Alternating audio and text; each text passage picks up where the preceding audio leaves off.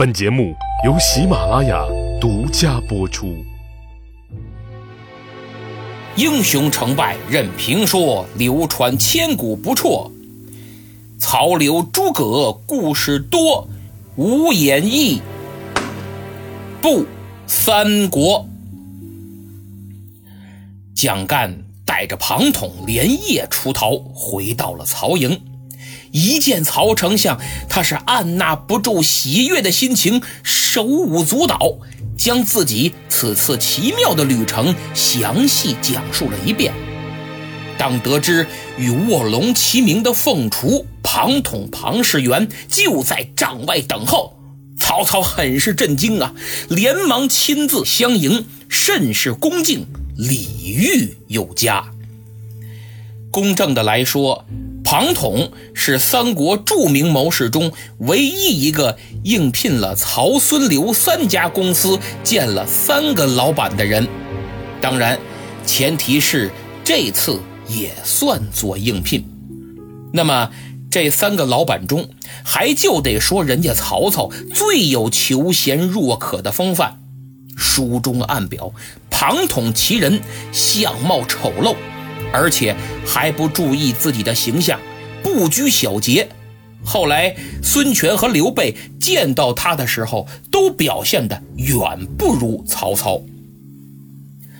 进到帐中，落了座，曹操一拱手：“啊，操久闻先生大名，今得会故，岂不吝教诲？”我久闻先生大名了，今日有幸相见，希望您能多多教导教导我。这句话说的等于主动自降身份，如同学生一般，虚心向庞统请教。不过我一直有个疑惑，就是当年诸葛亮出山之时，曹操召集众谋士商讨对策，结果没一个人听说过他。后来还是徐庶站出来给大家介绍了一番，怎么现在又久闻庞统大名了？还知道他是与伏龙齐名的凤雏，这令我百思不得其解呀！也许是到了荆州以后才听说的吧。反正罗贯中老师就是这么写的，啊，咱也就只能这么讲了。面对如此诚心的求教，庞统微微一笑，哈哈哈！久闻丞相用兵有法，今日有幸，愿一睹军容。我一直听说您很会用兵，今天能不能让我见识见识啊？这句话正中曹操下怀，他随即吩咐一声，命军士列队接受检阅。于是，庞统着实神气了一把，在大汉丞相以及相关人员的陪同下，把曹营路寨仔仔细细查看了一番。庞士元看在眼里，心中一紧呐，他暗挑大指：罢了啊，这曹操果然名不虚传，军容整肃，阵法分明，错落有致，训练有素啊。着实让人佩服。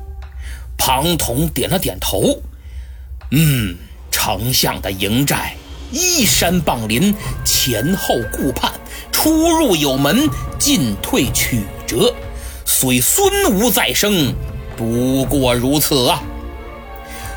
此中的孙吴是指两个人，孙是孙武，春秋时期的大军事家。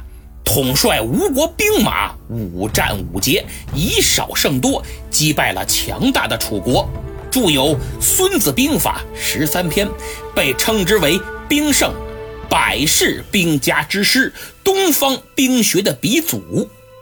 说到孙武，使我想起另一个人，就是被誉为西方兵圣的克劳塞维茨。他的战略思想不仅极富卓越的理论研究价值，而且操作性极强。很多我们现在耳熟能详的金句都出自他之口，比如“战争是政治的延续”，“不确定性就是战争的根本属性”，“错误的意见，不管多么荒谬，至少让我们知道了别人看问题的角度，啊，等等等等，这些呀，啊，都是他的名言。如今，西方的军事学院甚至高校，只要是研究战略方面的课程，都绕不开他的军事思想。所以，他的著作《战争论》不仅被誉为西方近代军事理论的鼻祖。而且影响力早已超越军事领域，对政治博弈、商业决策、商场竞争，甚至个人的为人处事，都有着深刻的借鉴意义，被称赞为战略学的圣经。相比之下，我们老祖宗的文化精髓，嘿嘿，不是被功利主义淹没，就是被发展成为勾心斗角的厚黑学，或者。带毒的心灵鸡汤，每每念及于此，都令我唏嘘不已呀。庞统口中的吴是吴起，战国时期的大军事家，在鲁国时曾率军大败齐国，在魏国时大败秦军。史书记载说他守西河，而秦兵不敢东犯。后来到了楚国，使楚国南平百越，北并陈蔡，却三晋，西伐秦，就是南边把百越平了，北边把陈国和蔡国平了。韩赵魏是他的手下败将，秦国更被打的只有招架之功，并无还手之力呀。庞统用孙吴和吴起两位春秋战国时期鼎鼎大名的军事家来夸赞曹操。曹丞相虽然嘴上客气，一个劲儿地说哪里哪里，先生谬赞了，操愧不敢当。可其实这心里已然是乐开了花胸脯不由自主的也挺起来了，生动诠释了什么叫嘴上说不要，身体很诚实。等看完了陆寨，一行人又来到了水寨。只见曹营水寨向南分二十四座水门，皆有蒙冲战舰列为城郭，中藏小船来往穿梭，起伏有序，进退得法。哎呀，庞统不由得一阵赞叹：丞相用兵真名不虚传。穰苴复出也未必如此啊！这个穰苴就是春秋时期齐国的伟大军事家司马穰苴，其军事思想影响巨大。唐朝时，唐穆宗将他与历史上九位武功卓著的名将供奉于武成王庙中，尊称为武庙使者。到了宋朝，徽宗皇帝将他追封为衡山侯，位列宋武庙七十二神将之一。由此可见其在历史上，特别是军事史上的地位。庞统夸赞完了曹操，指着江南的方向长叹一声：“唉，周郎啊，周郎，可期必亡。”你周瑜被曹丞相打败，只是时间问题。这江东毫无悬念，平了。呵，这通连捧带夸，给曹操高兴的差点乐出声来。要是长尾巴了，肯定能竖起来当旗杆这在心理学上叫能力认同。各位想想，平时我们在工作和学习当中取得一点成绩，是不是特别希望得到别人的表扬和认可呢？而且，如果认可你的这个人还是行业中天花板级的人物，那意义自然更是非同一般。这就是人性的本质，谁都无法回避。曹老板也是人嘛，不能因为人家是当朝丞相就超凡脱俗，连吃喝拉撒都省了。所以此时他有些飘飘然，很正常。更何况，虽然庞统有吹捧的成分，但其实大部分也都是实话。别忘了，曹操可是当时杰出的军事家，绝非浪得虚名。由此我们发现，这拍马屁和撒谎都需要技巧。那种一眼假，就是一看就知道是假的，一听就知道是假的，实在太 low 了。真真假假，假假真真，只在你如何把握了。曹操陪着庞统一圈巡视下来，心里这个美呀！得到凤雏不停的夸赞，那还不美？回到中军帐，酒宴已然摆下。曹丞相是盛情款待庞统，亲自给斟酒。酒过三巡，菜过五味，曹操来兴致了，就同凤雏先生探讨起这用兵之法。庞统也很开心，毕竟人家曹操深知兵法之道。而且在战场上摸爬滚打那么多年，经验丰富，既有理论，更具实践，所以呀，能聊到一块儿去，这叫棋逢对手。曹操对庞统也深感叹服，心想：这凤雏先生果然不愧是名满天下的大谋士，学问太深了，知识面太宽了，真可谓博学多识。无论是政治治国，还是用兵打仗，都应对如流，且见识超群。哎呀，这样的人物要是能为我所用，何愁天下不定？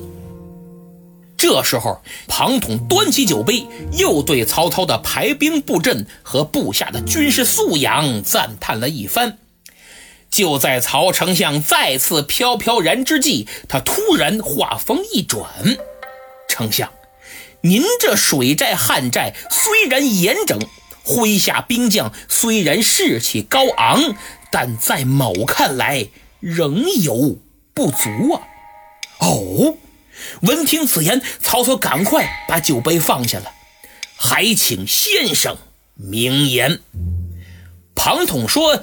您的这些士兵虽然军容整肃，但明显看出面有饥色，就是他们都生病了。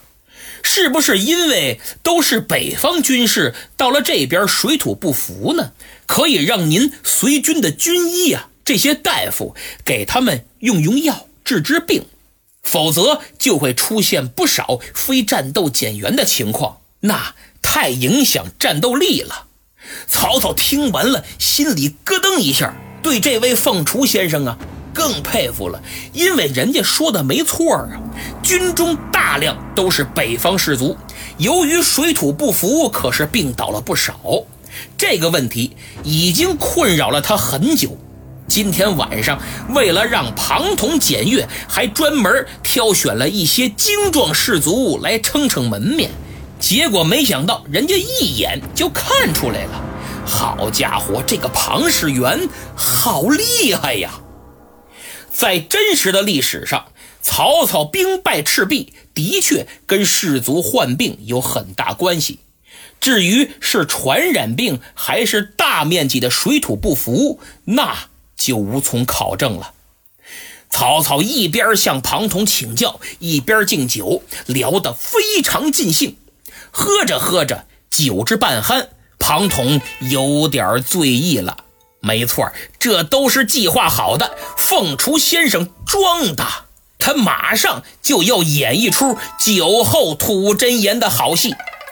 曹操端起酒杯，啊，凤雏先生，您刚才所说我军事水土不服，我会让军医尽快用药诊治。那么除此之外，还有什么其他问题吗？请您多多指教。曹操这么一说呀，就见庞统貌似酒壮英雄胆，借着酒劲儿直言道：“丞相啊，您这水军虽操练有方，水寨也中规中矩，只可惜仍有漏洞，而这个漏洞。”也是导致您手下军校水土不服、疾病蔓延的一个重要原因呐。曹操一愣，既如此，敢问先生是何原因呢？赶紧告诉我，我立即整改。这个时候的曹操对庞统已经达到了迷信的程度，简直成了他的爱豆。可庞统却欲言又止，曹操再三追问，他是一个字儿也不往外说，坐那儿只微笑喝酒。这把曹操急的说话哪能说一半啊？而且听这意思，人家凤雏先生不仅知道问题出在哪儿，还知道怎么解决。我呀，我再问问吧。啊，先生，还请您不要多虑，但讲无妨。我能得到您的提点，实乃三生有幸。此次兵发江东，乃奉诏讨逆，若能得胜，则四海一统，百姓安定。望先生。不吝赐教。庞统一听，他都这么说了，便把酒杯一放：“丞相啊，大江之中，潮生潮落，风浪不息。北方军士不习惯乘船作战，受此颠簸，便生疾病。若以大船、小船各皆搭配，或三十为一排，或五十为一排。”首尾用铁环连锁，上铺阔板，休言人可渡，马亦可走矣。乘此而行，任他风浪潮水上下，复何惧哉？就是您把这战船呢，用铁索给它连接到一起，再铺上宽阔的木板。如此，不管是人还是战马，在船上来往行走，如履平地，比现在不得稳当多了吗？您北方士卒不习乘舟，老爱晕船的短板，不也不齐了吗？曹操听罢是抚掌大笑，哦，哈哈哈哈哈哈！多谢先生指教。这连环战船定能大破三江口，生擒周瑜小儿。看丞相这么高兴，庞统赶忙谦虚了一句：“啊，于浅之见，还望丞相自裁。我说的也不一定对，还请您自己定夺。”哎，先生妙计，扫平江东指日可待。中军何在？在。传我将令，命人连夜打造铁环、铁链等物，尽快按凤雏先生所言将战船连接，不得有误。得令，庞统的连环计就此是大功告成。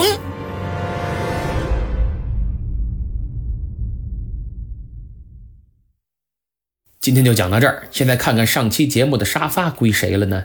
是西米团的成员 A R M Y S W。嘿，各位可以看看啊，评论区他名字旁边有个言有理的名牌，这就跟其他人呐区别了。我们不一样，对我们不一样啊，是吧？呃，还有想加入西米团的，赶紧了啊！S U Q I N J J，呃，拼起来是苏秦 J J。他说：“Q 猫有点忙，我替他来报个到。看来你是萌萌的 Q 猫拉过来的新朋友，感谢光临啊！别忘了评个分儿。”威武小熊熊说：“推荐给厂里的几个同事，不知道他们评分没？今晚我再跟进一下。首先感谢你的分享，另外呢，跟进的情况怎么样？我可等着呢啊！别忘了留个言说一下。”王天一 xx 幺七四四三三魏武尼一和李子郭郭这几位再次上传了为节目打 call 的截图，非常感谢你们都养成了这个好习惯，真是太难得了，坚持啊！其他朋友也搭把手，没评分的赶紧评分，评过分的多多打 call 和转发。众人拾柴火焰高嘛，只要人人都献出一点爱，节目火的那天必定到来。